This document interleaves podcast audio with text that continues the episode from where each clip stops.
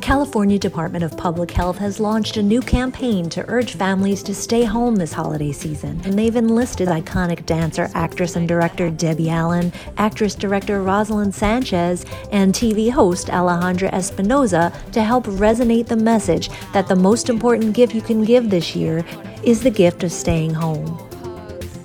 With COVID 19 cases soaring in California and ICU beds nearing capacity statewide, the goal is to shine a light on the catastrophic effect family gatherings can have as the pandemic continues to spread.